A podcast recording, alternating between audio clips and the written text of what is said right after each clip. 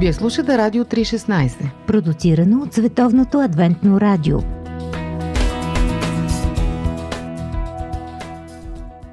Здравейте, скъпи приятели! Вече сме по пантофи, аз съм Мира. Днес отново ще си говорим за възпитанието на децата. Има стотици, хиляди сайтове, статии, които постоянно бълват съвети как да възпитаваме децата си. Навсякъде можете да видите как да ги храните, как да им помогнете да преодолеят болката при пробиването на зъбите, как да се справяте, когато големия батко или кака ревнува и така нататък и така нататък. Предполагам, че може би до някъде ви е умръзнало. Затова ми хареса много и искам да я споделя с вас една публикация, която доста сполучливо обобщава съветите за възпитанието на децата. Защото е важно да знаете какво искате да постигнете с детето си. Да стане просто успял човек, или да стане добър човек, или да стане щастлив човек, или всичко наведнъж. Предлагам ви тези простички съвети, които са събрани от специалисти, от хора, които разбират какво правят, след безброй анкети с родители и с педагози. Тук ще ви ги предложа синтезирано. Ако искате, запомнете ги, ако искате, запишете си ги, защото наистина са полезни. И така, първата област, в която трябва да постигнете нещо, е здравословният живот на вашето дете. Например, научете го да не проспива деня си, да става рано. Затова, разбира се, той трябва да си ляга рано. Важно е, защото иначе ще се даде лоши навици, които през целия живот ще го преследват и ще му пречат да бъде работоспособно. След това научете го да се храни правилно. Да не пропуска закуска, да пие много вода, да яде плодове всеки ден, да не прияжда, да не набляга на фастфуда. Освен това, научете го да спортува. Особено горещо препоръчвам плуването. То не е просто хоби, това е умение, което остава за цял живот. Всеки спорт е полезен, безспорно, но плуването развива наистина цялото тяло. Така че настоявайте детето ви да спортува. Още повече спортът учи на дисциплина. Другата област, в която е важно да дадете знания на детето си, това е в отношенията с хората. Научете го да бъде строго към себе си и снисходително към другите. Това е много трудно, признавам. Ние самите много пъти правим обратното, но тук е нужно специално обучение. Нужна е подготовка. Научете го да бъде стриктно, ако щете, в правописа, в пунктуацията, да пише грамотно, но в същото време да е толерантно към грешките на другите. Научете го, че никой не е длъжен да печели уважението му.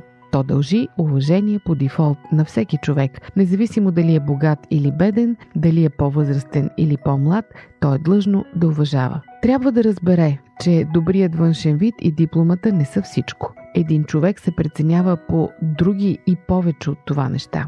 Да се научи да дава шанс, втори и трети шанс на другите. Да се научи да знае кои са границите му. Това е изключително важно умение. Разбира се, ние самите първо трябва да го развием, да знаем кои са границите ни. Поради две причини. Първо, за да се научим да казваме не. И второ, за да се научим да ги надскачаме. Научете детето си, че емоциите имат своята причина, не са нещо срамно и то не бива да се срамува от чувствата, които изпитва. Освен това, научете го да бъде позитивно като мислене, обаче подготвено за неприятни ситуации. Точно тук е важно да не се изпада в крайности. Позитивното мислене е нещо, което трябва също да има граници, защото иначе се превръща в глупост. Отнема възможността за подготовка. Друг важен момент е да не предавате своите лични страхове на детето си. Много пъти ние го правим. Особено бабите и дядовците. Не се качвай там, високо е, опасно е. Не общувай с непознати, не пипай животни, не се качвай на високо, не влизай във водата. Просто защото ние се страхуваме от тези неща. Защо да ги предаваме и на децата си? В същото време научете децата си да не бъдат наивни. Съмнението само по себе си понякога може да излезе извън граници, но в същото време не е излишно. Научете го, че няма непреодолими проблеми. Има проблеми, които просто изискват повече време, за да бъдат решени. Или ако наистина няма решение, значи това не е твоят проблем. Детето не бива да се научи да се извинява за това, което е. Особено ако има някакъв недък. Следващата област, в която трябва да предадете ценни знания на децата си, е развитието на интелекта. Научете го да обича четенето.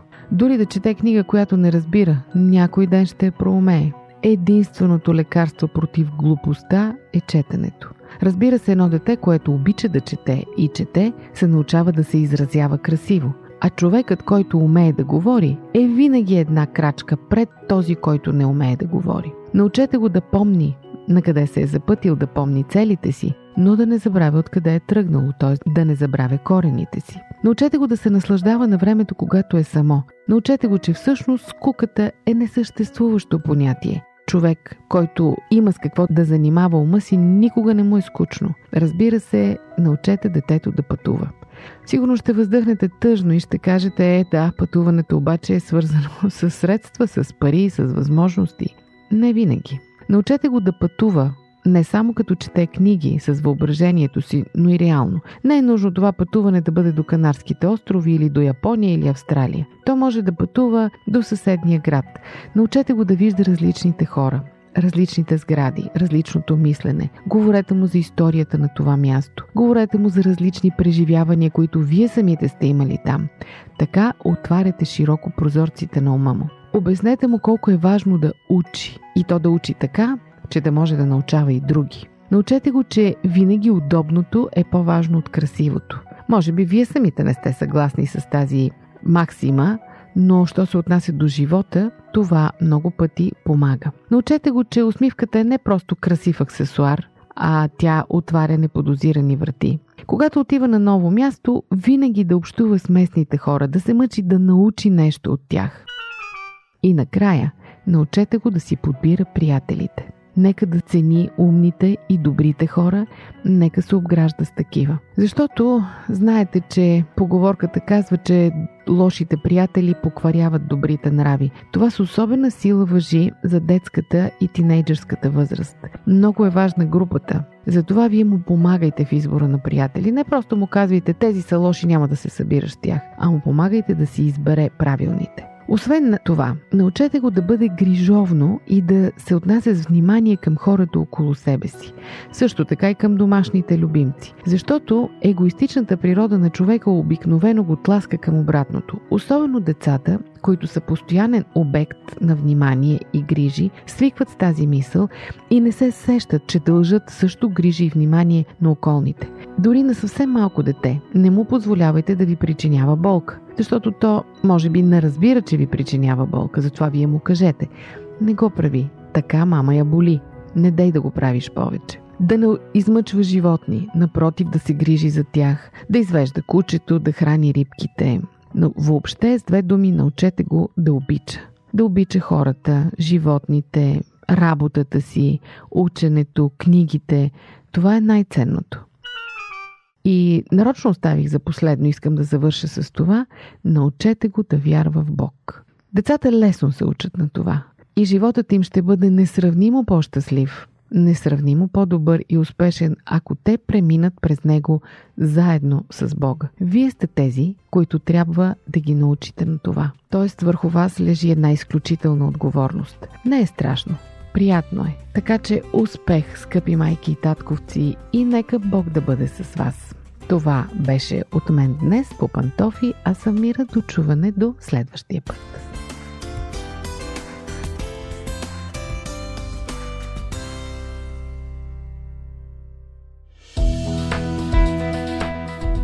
Радио три шестнайсет, точно казано.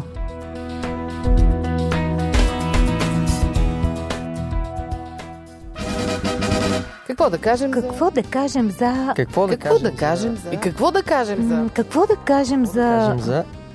Какво да кажем за?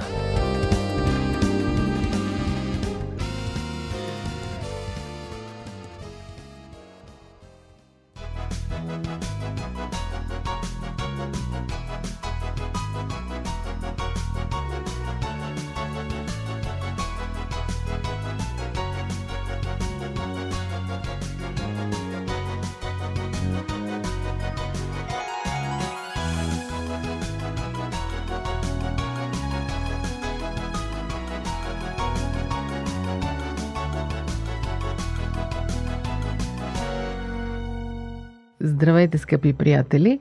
Не знам дали знаете коя е една от най-популярните забележителности в България. За чужденците ще ви кажа, това са намусените продавачи. Никъде по света няма да видите толкова нацупени продавачи, които се сърдят за това, че сте им влезли в магазина. Но ако оставим шегата на страна, днес се чудим какво да кажем за правата на клиентите.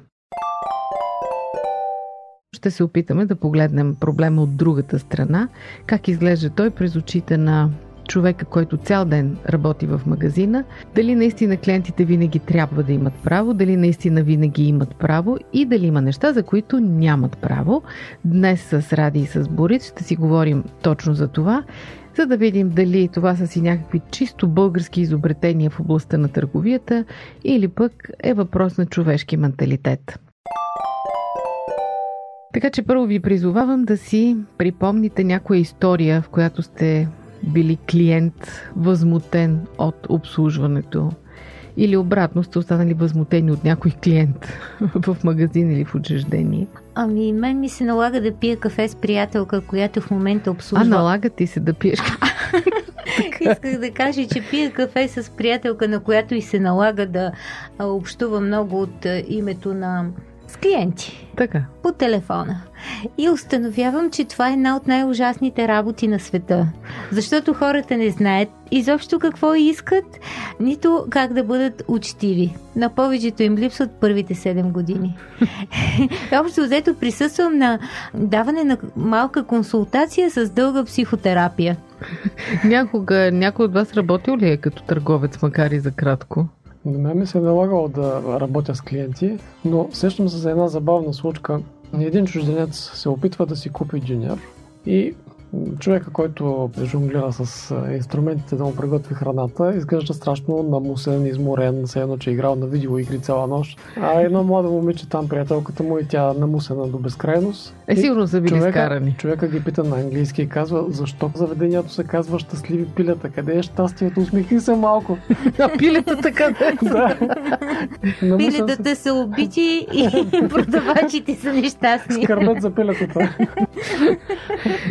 Не, защото аз, например, имам кратък така търговски опит преди, може би, двайсет години, когато ми се случило да продавам на пазара и съм попадала наистина на страхотни екземпляри. Хора, които идват и, да кажем, не им стигат парите за това, което искат да купят и почват да се карат с тебе, защо... Продаваш защо... на тази цена? Не, те, те знаят, че продаваш на тази цена, обаче ти се карат, защо им излиза толкова скъпо. А би трябвало да си го сметнали сами, откъде да знам. Или пък, ам, които не си озъптяват дечицата, пипат, дърпат доматите от сергията, мачкат, събарят и така нататък, но майките им се радват. Като студентка раздавах брошури в театъра. Бях много щастлива. Ето, обслужвала си клиенти. Да, и имах много голям успех, защото а, си харесвах тази работа, тъй като гледах а, като студент. Никога не ти стигат парите. Гледах безплатно постановки, бях страшно усмихната постоянно и имах голям успех в това. Даже някой ме търсеха от мен да си вземат програма. Абе, причината не знам какво.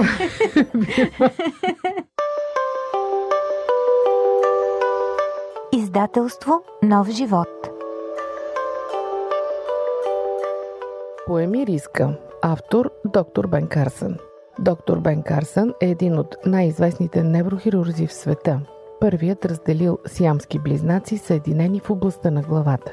Животът му е илюстрация на връзката между големия риск и големия успех.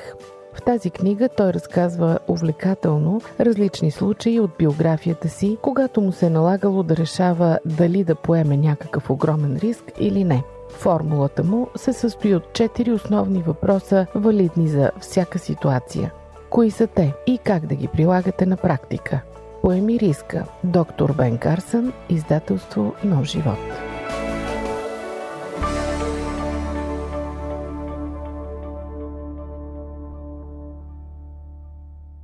Добре, да, ако разсъждаваме като клиенти, какво очакваме от един а, продавач или там фризьор или въобще човек, който продава нещо, услуга или стока, какво очакваме от него?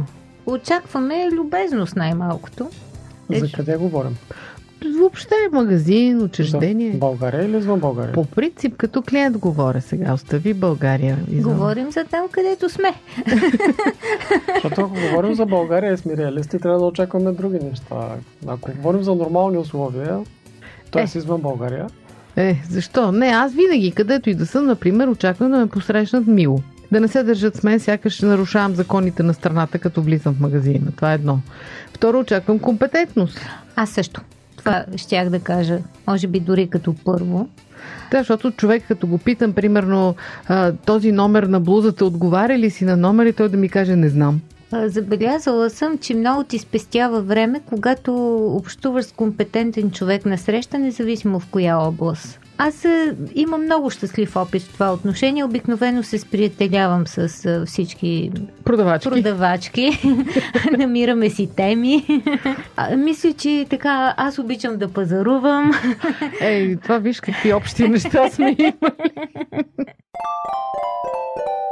Попадали ли сте, например, на такава гледка в ресторант или в заведение изобщо, при която дечица вилнеят и някои клиенти стават и си тръгват? Всъщност на морето веднъж едно детенце там вилнееше, баща му беше някакъв чужденец, отиде до него с най-невъзмутим така поглед, взе го на ръце и го изнесе на някъде. Просто без нищо да каже, без да го наказва, просто да не смущава хората там.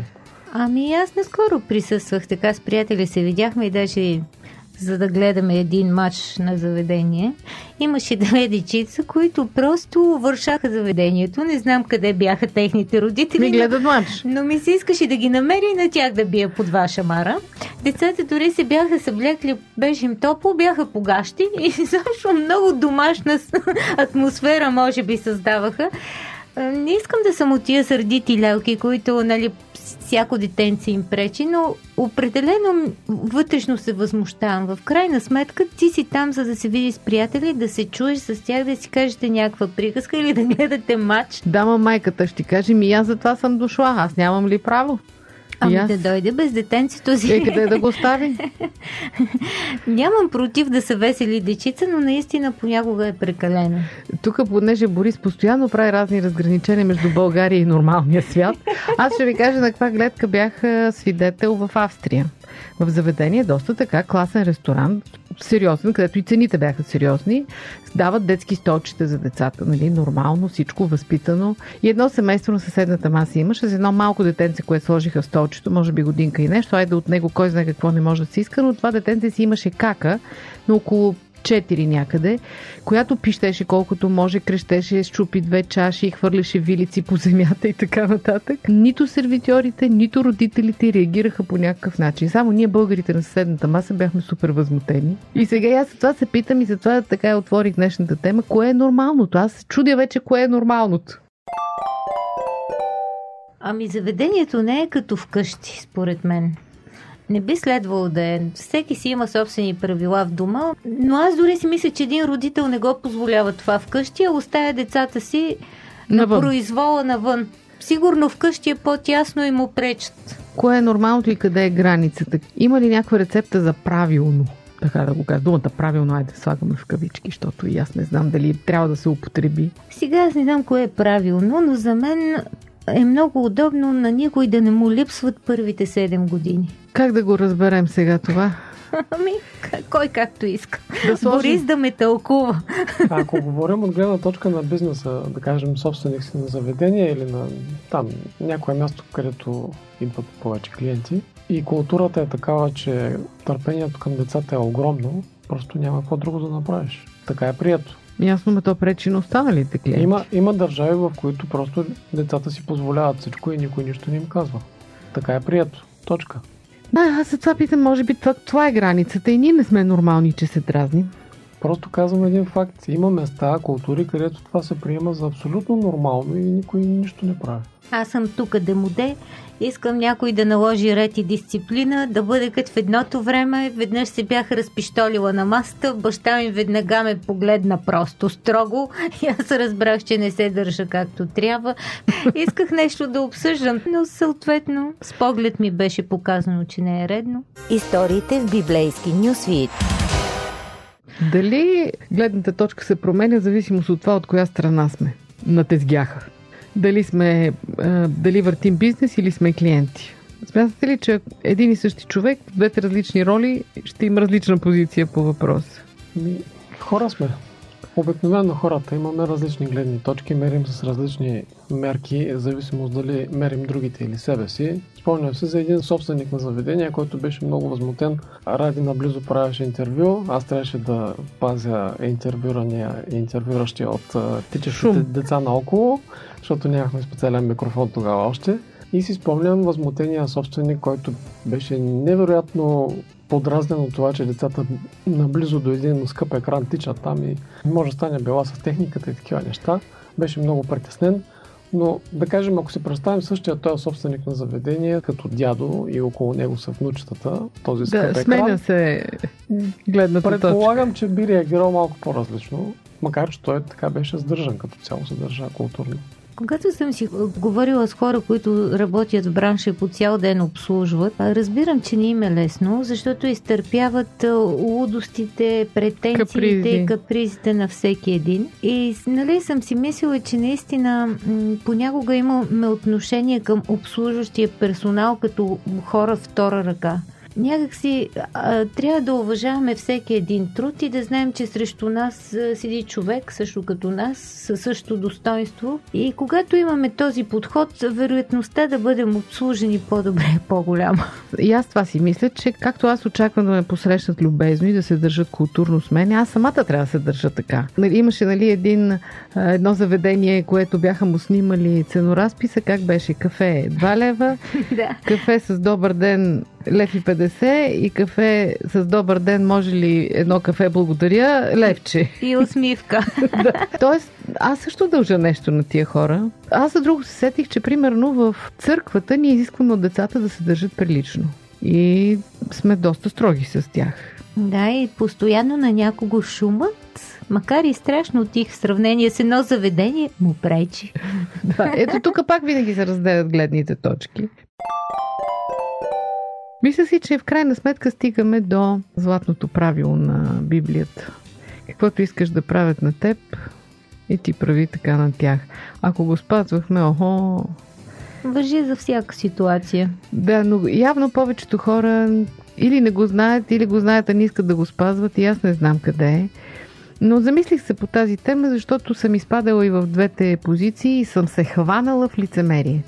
Че веднъж разсъждавам така, в другия път обратно. Всеки е така, но аз съм забелязала, че усмивката винаги печели. Няма как, ако се усмихнеш на някого, отсреща да ти избоботят нещо много мрачно, обикновено а, е, ти се връща.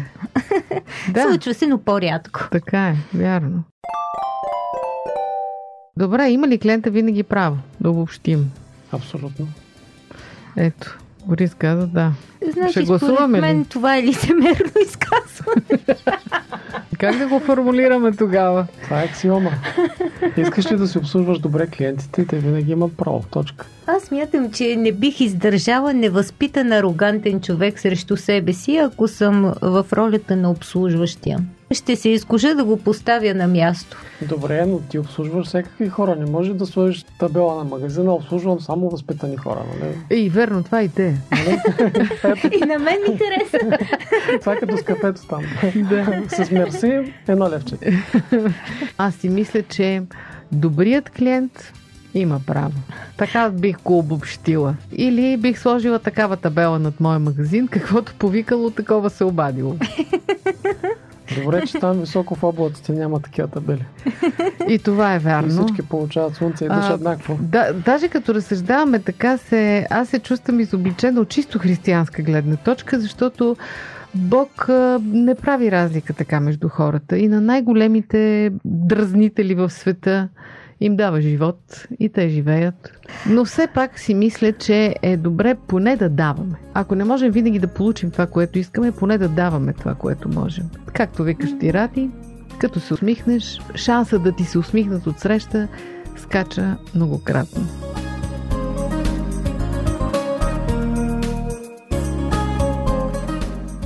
Скъпи приятели, надявам се вие да сте добри клиенти и добри търговци. И ви пожелавам повече усмивки в живота, за да ви се усмихват повече отсреща. Аз съм Мира, това беше какво да кажем за правата на клиента.